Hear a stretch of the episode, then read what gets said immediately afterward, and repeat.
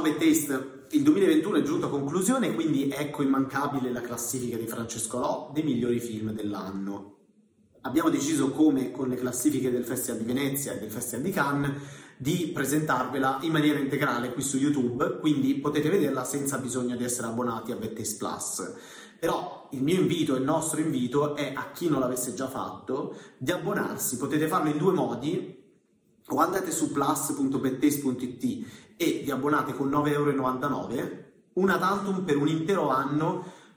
Potete leggere il sito senza pubblicità, potete vedere tutte le video recensioni integrali, le recensioni scritte, eh, ascoltare i podcast, gli approfondimenti e poi ci, sono, ci saranno tante altre novità nel 2022.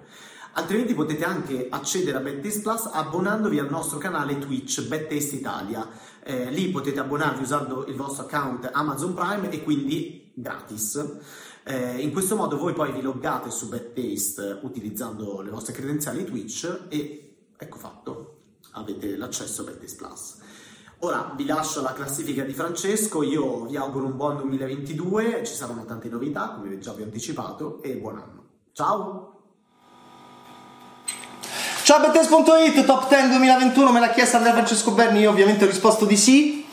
È stato un anno di cinema complicatissimo, però è stato anche un anno di bellissimi film e le regole di questa top 10 sono che mh, tutti i film visti al cinema o in piattaforma, tutti i film però appunto usciti eh, o al cinema o in piattaforma mh, per il mio paese da gennaio del 2021 a dicembre del 2021 e è stata dura perché mm, me ne sono piaciuti tanti di film quest'anno però allo stesso tempo sono contento di, di, questa selezione. Non c'è assolutamente un ordine gerarchico da 1 a 10 solo il passare del tempo e quindi si parte con, eh, all'inizio del, 2000, del 2021 con i primi film e poi si arriva alla fine a questo dicembre del 2021 da cui vi parlo e colgo l'occasione anche per fare gli auguri di Natale da poco finito e di nuovo anno Capodanno che fra poco comincia, io vi sto parlando dal 30 dicembre del 2021. Cosa sono stati questi dieci film? Per me molto importanti, mm, diciamo, eh, riflessioni su, su anche sul momento che stiamo vivendo e era una classifica completamente sbagliata, soggettiva, mia, frutto di appunto anche il periodo storico che vivo insieme a tutti voi. E quindi prendetela per quello che è cercate di non prendervela se è possibile. Eh, primo posto Nomadland. Chloe Ciao esce il 29 aprile al cinema il 30 su Star quindi piattaforma. È un film stupendo che vince a Venezia nel 2020 il Leone d'Oro poi avrebbe sbancato l'Oscar allora siamo diventati dei nomadi, Fran e Francis McDormand. L'impero non colpisce ancora, non colpisce più, non colpirà forse mai più perché Empire, Nevada è questa cittadina da cui lei va via. Eh, c'è stata l'ennesima grande recessione, grande crisi 2007-2013, lei ci si è trovata in mezzo, allora ecco che si diventa nomadi, si va in giro per l'America e si incontra un altro Santa Claus che non è il Santa Claus del capitalismo, non è il Santa Claus mercificato del capitalismo dei regali, dell'acquisto, del consumismo, no, si incontra un altro Babbo Natale che è Bob Wells, che somiglia a Babbo Natale, lo commentano proprio nel film, ma in realtà è un signore che, come dire, raccoglie dei nomadi in un campo e organizza delle, delle, anche delle chiacchiere, degli, degli, degli incontri tutti attorno al fuoco, tu porti un pomodoro, tu porti una cipolla, tu porti una salsiccia, arriva nel momento giusto, al posto giusto, in un mondo in crisi, Nomadland di Chloe Chao e, e, quindi da questo punto di vista mi interessa moltissimo. Poi il, il, il, la cosa esplosiva è il monologo di Swanky, una vera nomade, cui il film è dedicato, che poi è scomparsa anche, e che non ha potuto vedere tutto il successo della pellicola. E Swanky fa un monologo che è lì che io esplodo perché il monologo di Swanky è uguale al monologo di Roy Batty di Blade Runner di Ridley Scott. Ho visto cose, anche Swanky racconta che ha visto cose, però ha visto animali, ha visto tutte cose della realtà, mentre invece Roy, Roy a Rick Deckard gli stava raccontando che aveva visto cose pazzesche, scintillanti, eh, fantascientifiche, nello spazio, epiche, mitologiche, non te lo sto a dire. E anche perché stava per morire il povero Roy, quindi cercava di enfatizzare la sua vita avventuriera e, e guerre stellari. Invece Swanky in questo monologo che è uguale a quello di Roy ma è diversissimo da quello di Roy eh, elenca tutte cose che ha visto eh, legate alla natura al manifestarsi della natura davanti ai suoi occhi. È una cosa pazzesca perché io a quel punto sono impazzito perché ho visto il monologo di Roy Batty, Blade Runner, il monologo di Swanky, Nomadland sono la stessa cosa e Swanky è il Roy Batty, è il nuovo Roy Batty perché Swanky anche fa fantascienza. Non ci saranno più questi animali domani, non ci sarà più il mondo, non ci sarà più la natura. E allora ecco che il monologo di Swanky è praticamente identico al monologo fantascientifico di Blade Runner, nonostante non siamo figli di fantascienza, Nomadland. Questa cosa mi ha molto eccitato, mi ha molto stimolato cinematograficamente, mi ha portato molto a riflettere ed è una cosa speciale che è dentro Nomadland. Monologo di Swanky, rileggetelo trascrivetelo e poi trascrivete il bellissimo monologo di Roy, leggeteli insieme e, e, e vedrete qualcosa di molto interessante di, anche dentro la storia del cinema e dentro la storia della nostra umanità, come deve essere giusto che sia. Nomadland, Chloe Ciao. Al secondo posto The Father di Florian Zeller, 27 maggio al cinema. Molto interessante perché? Perché in Floride lui aveva fatto la stessa cosa, demenza senile, un uomo che si comincia a perdere, ma era Jules Rochefort, ma era un provolone francese, ma era un bel lupacchiotto, ma ancora appunto andava a fare il galletto con le signore, ma, ma, ma, ma più commedia che non. Invece con, con, Hopkins lui va verso, Zeller usa la stessa cosa ma va in una chiave di thriller e, va, e, e, e Hopkins gli serve perché è Hannibal Lecter gli serve un grande attore riconoscibile come servì a Bertolucci per l'ultimo tango a Parigi per fare il suo gioco. Qual è il suo gioco? Tu non devi aver pena, non devi provare pena per questo signore che si sta perdendo, che non capiamo molto bene eh, dove si trova, non capiamo molto bene se sta avendo un Alzheimer galoppante. Non devi avere troppa pena e Hopkins è perfetto perché, perché lo fa galletto, ma un altro tipo di galletto, meno francese, più inglese più appunto classista e, e fiero di sé certamente quando arriva una badante eh, è pimpante, quando arriva una figlia magari no, soprattutto se non è la figlia preferita. E allora Zeller da questo punto di vista ci manipola molto bene e fa un gran film. Un gran film poi sul, sul, sul nostro perderci e sul nostro, e sulla paura, un film molto spaventoso, uno dei film più spaventosi di questo 2021, si intitola The Father, Florian Zeller, eccellente idea di cinema, eccellente punto di vista, eccellente, eccellente, eccellente. Terzo posto, 27 maggio, io non posso vivere senza, senza, Roy Anderson, ho scoperto con orrore che Carlo Verdone in giuria alla Mostra del Cinema di Venezia non eh, lavorò per dare il Leone d'Oro al piccione di Roy Anderson, Shame on You, aveva preferito Birdman, vabbè, ciao.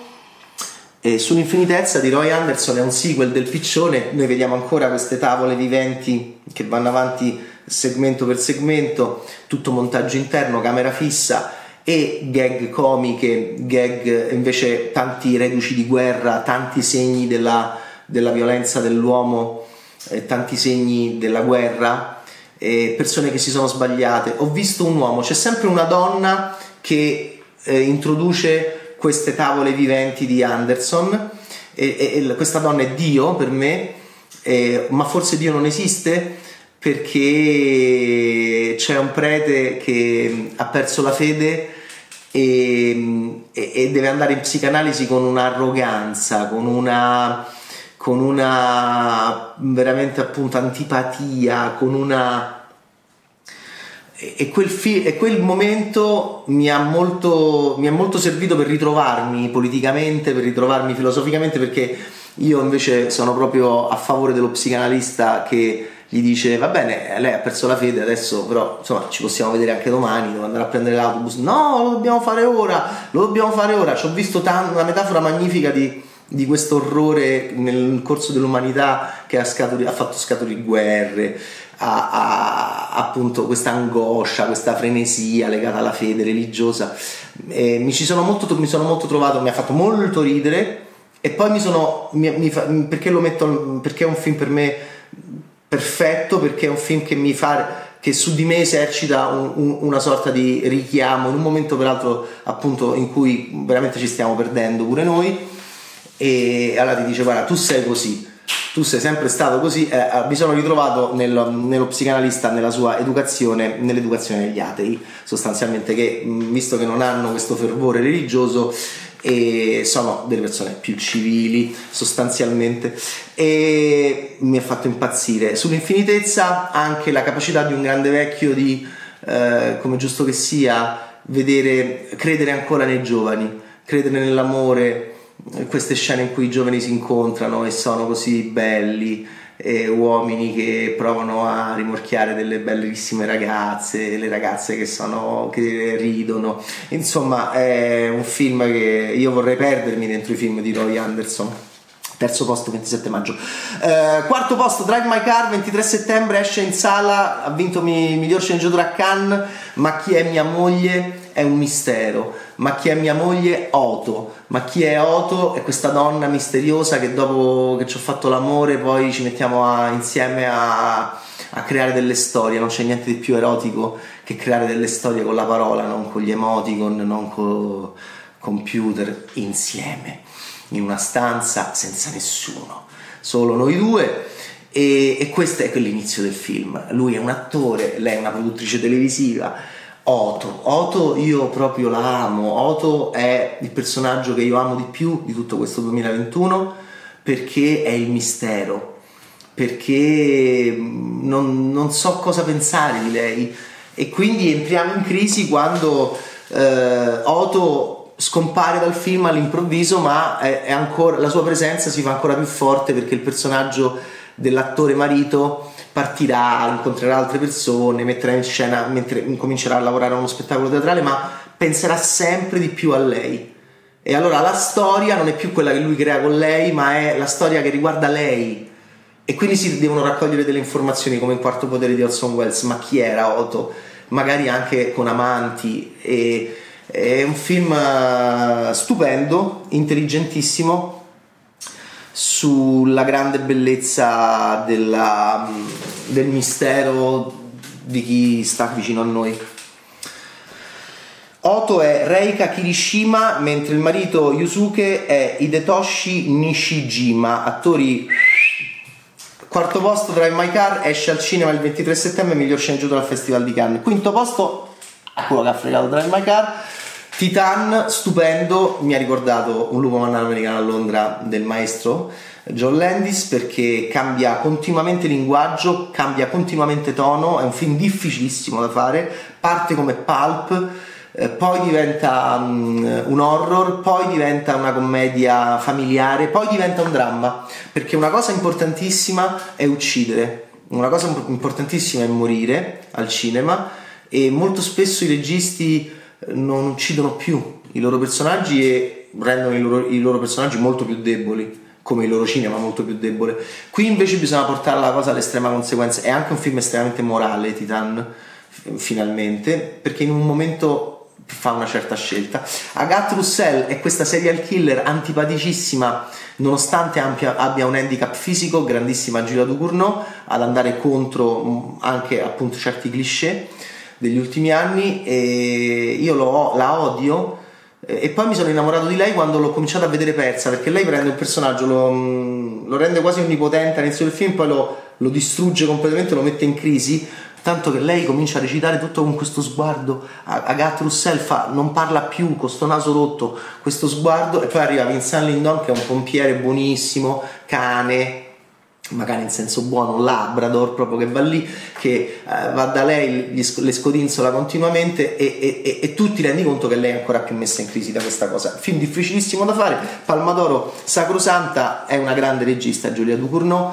Io penso, io mi aspetto tantissime cose da lei, sono molto felice che un festival le dica ehi ragazza, ci aspettiamo grandissime cose da te.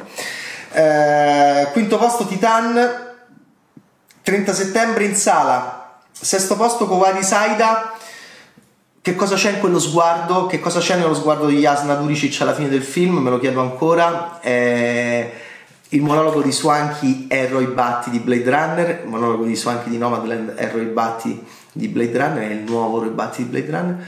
E questo sguardo di Aida è la fine di C'era una volta in America e quindi è Robert De Niro, molto ambiguo lo sguardo di Aida. Che cosa vuol dire?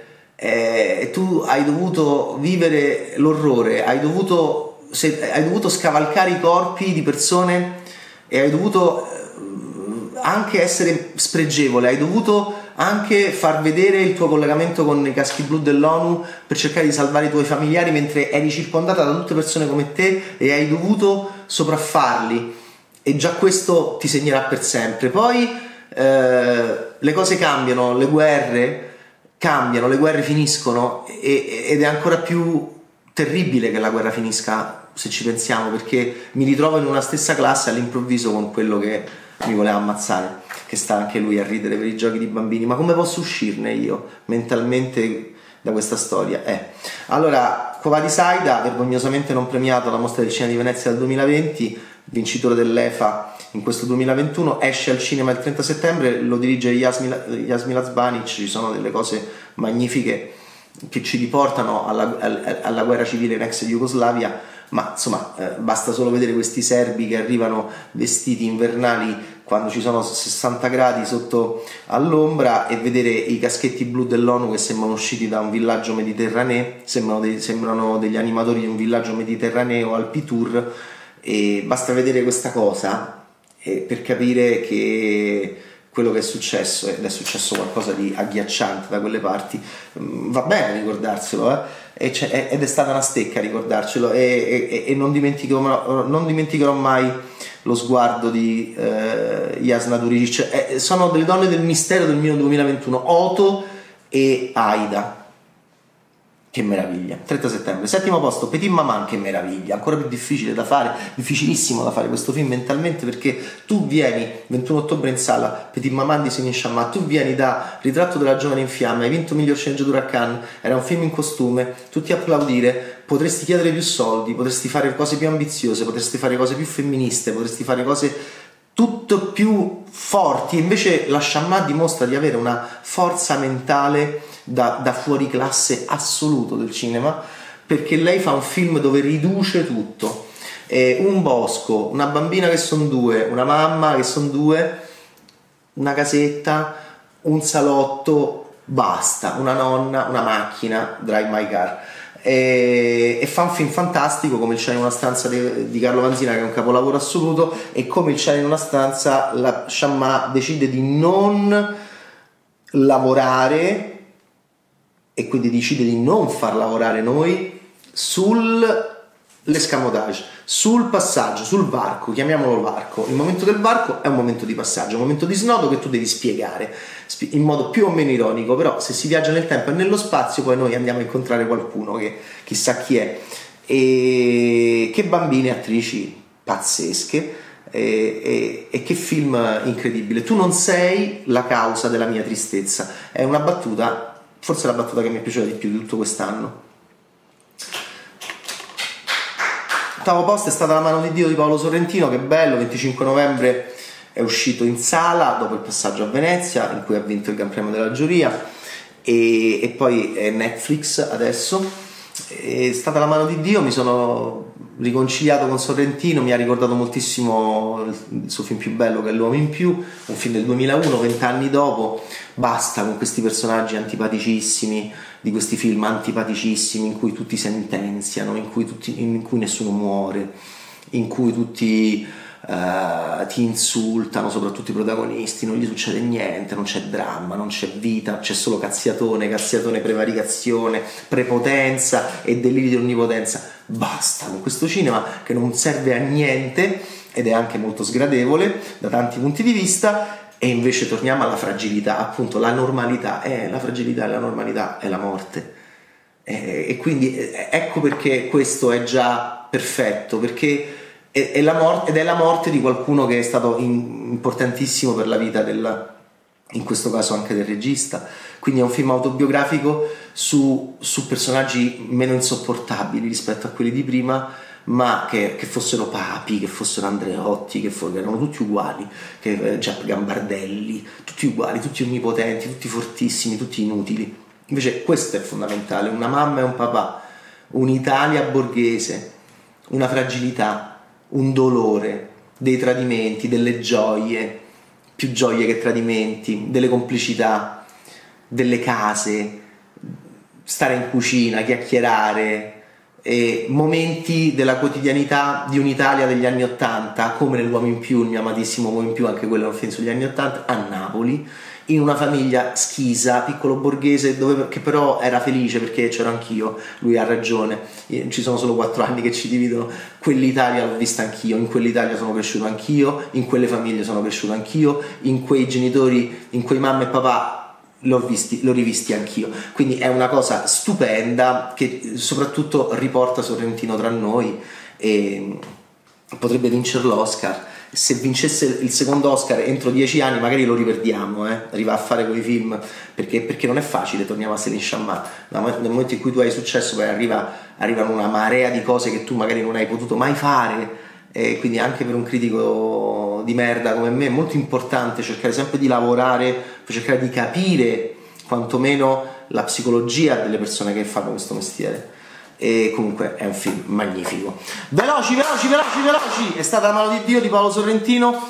E comincia come Miami Vice copia brutalmente chiamami col tuo nome nel finale e pochi se ne sono accorti o, hanno, o, pochi hanno fatto finta di non accorgersene. Però complimenti veramente un grandissimo film eh, di Paolo Sorrentino un ritorno di Paolo Sorrentino speriamo di non riperderlo per i prossimi dieci anni. Non ho posto. Lei si chiama Laura è lesbica trascurata a Mosca da una eh, fidanzata antipaticissima che sembra proprio uscita da un film di Sorrentino prima di questo qua. Bellissimo. E allora lei decide di fare questo viaggio da sola prende il treno e va e incontra, è un'archeologa, vorrebbe andare a vedere i, petro, i petroglifi, ogni volta che lo racconta le persone non capiscono, si intristiscono, si deprimono, come succedeva alla Jouy in parole, parole, parole di Alain René che mi faceva schiattare dalle risate come procedimento comico c'è lo stesso, come posso non innamorarmi appunto di eh, la mia classifica, di, di queste cose che mi fanno tanto ridere e Laura sta lì, è interpretata da eh, Sei Arla, che, che, che, è attrice meravigliosa, e poi incontra il peggio del peggio del peggio, si chiama Lioa, è uno che sta andando in delle miniere, ma sembra una specie di faccendiere e sessista, maschilista, troglodita, lo interpreta Yuri Borisov, che è un attore russo. E tra i due devono condividere uno scompartimento e fine anni 90 e parte questa commedia sentimentale che ha vinto il Gran Premio della giuria a Cannes, meno male perché veramente eh, ancora oggi mi stupisco che, siano, che veramente abbiano capito che grande cinema ci sia in scompartimento numero 6, quanto sia difficile fare un film come scompartimento numero 6. C'è solo un momento d'abbraccio tra i due in cui si vedono Lioa e Laura e noi capiamo qualcosa ancora di più di Lioa e Laura. Però non, non, vi, non, li, non, li, vorrete lasciare mai, io non li volevo lasciare mai. E, e i petroglifi. Nono posto Yugo Cosmanen dal 2 dicembre in sala. Eh, è arrivato nel mio paese, scompartimento numero 6 e potrebbe sfidare Sorrentino agli Oscar. Decimo posto, Spider-Man, No Way Home, John Watts, 16 dicembre, sì, la Marvel. Non solo fa cinema, la Marvel fa grande cinema e soprattutto la Marvel, eh, come dire, eh, è il cinema adesso. Infatti gli incassi di Spider-Man No Way Home ci hanno un po' ringalluzziti alla fine di questo 2021 prima che arrivasse la batosta di nuovo del momento difficile che stiamo vivendo. Io voglio dire mi era piaciuto moltissimo I'm Coming, John Watts è un ottimo regista, Marvel fa grande cinema e, e voglio dire eh, è un film che ha emozionato molte persone è un film che fa anche un, un, un, un diciamo, ritorno nel tempo di appunto eh, memorie di Uomini Ragno riprendendo il meraviglioso cartone animato perché è frutto proprio del successo del, del, cartone animato diretto da Rothman e Persichetti di qualche anno fa dove già avevamo visto tanti, tanti Spider-Man e, ehm, e, il multiverso. Però insomma sono, ho, l'ho trovato un ottimo film per il cinema eh, perché Marvel fa grande cinema è semplicemente idiota e ignorante dire il contrario e, e, questo è un film che lo ricorda eh, a chi lo vuole capire, a chi è in grado di capirlo da un punto di vista intellettuale e morale. Decimo posto Spider-Man No Way Home di John Watts e l'idea del vederlo insieme, tutti insieme in sala, come di vedere insieme tutti questi film, spero che possa capitare nel 2022. E io ringrazio tutti i miei colleghi di Bad ringrazio tutte le persone con le quali ho potuto parlare di cinema in, questi, in questo difficilissimo 2021 e, e, e che volete che vi dica? Questa è la mia classifica da Nomadland a Spider-Man No Way Home, un anno tosto, ma un anno di film che mi hanno aiutato a vivere come sempre mi succede da quando sono nato.